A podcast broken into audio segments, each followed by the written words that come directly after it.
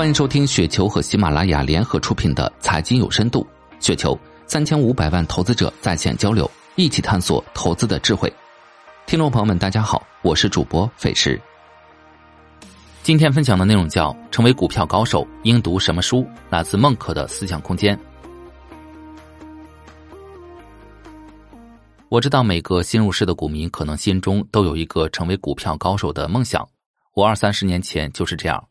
当时就暗暗发誓要成为一个投资大师级别的人物，因为有这样远大的理想，我才能够在投资中克服无数的挫折而一直向前。成为投资高手需要大量的学习，很多新手都有一个疑惑：学习炒股应该读什么书？尽管我以前的文章里已经多次讲过这个问题，但依然有很多股民朋友不清楚应该选择哪些投资类的书籍为好。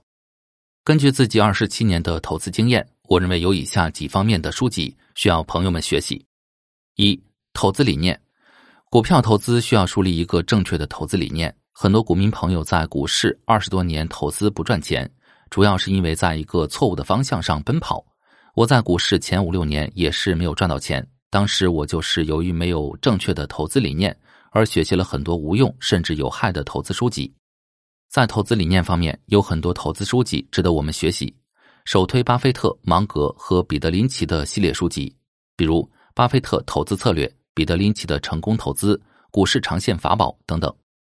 二、投资体系，股票投资需要一个套路，不能只会一招半式。成熟的投资套路都是投资体系相关的书籍有《证券从业考试教材》《海归交易法则》《以交易为生》等等。学习证券从业考试教材，是为了使我们对投资有一个全方位的成体系的正确认识，从证券交易、证券法律、证券发展史、证券投资等多方位建立起一个对股票成体系的认知非常重要。它是我们投资的基础，决定着我们以后能达到的高度极限。海归交易法则里面有详细的何时买入、买什么、买多少、如何加仓、何时退出等成体系的操作模式。可供新手迅速建立起投资体系，大家可以学习这本书里的投资体系建立的思路，不必完全照搬这本书里的投资体系。总之，我们在投资中要建立起投资系统，在每一个环节上都要环环相扣才行。以交易为生是讲述作者的交易体系，同时只有参考作用。投资者应根据自己的实际情况建立起适合自己的投资体系。三、资金管理，资金管理在投资中极为重要。资金管理方面的相关书籍有《海归交易法则》《专业投机原理》《聪明的投资者》等等。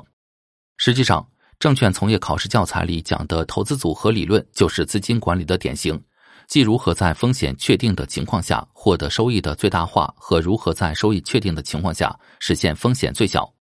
四、风险控制。关于风险控制方面，我认为还是塔勒布的书写的较为深刻，有《反脆弱》《随机漫步的傻瓜》。黑天鹅等，看了这三本书，会使你对投资中的风险有更高层次的认知。五、投资心理，股票投资必须要了解人性，这就涉及到了投资心理、快思维与慢思维、乌合之众、投资行为学等。很多投资高手在投资中，由于投资心理这一关没有把握好，而导致投资失败。普通投资者的投资心理更是不可理喻。可以说，不了解自己和他人的投资心理，就不可能真正懂得股票投资。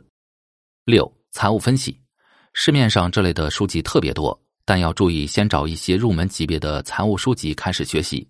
一本书读懂财报，手把手教你读财报等，值得阅读。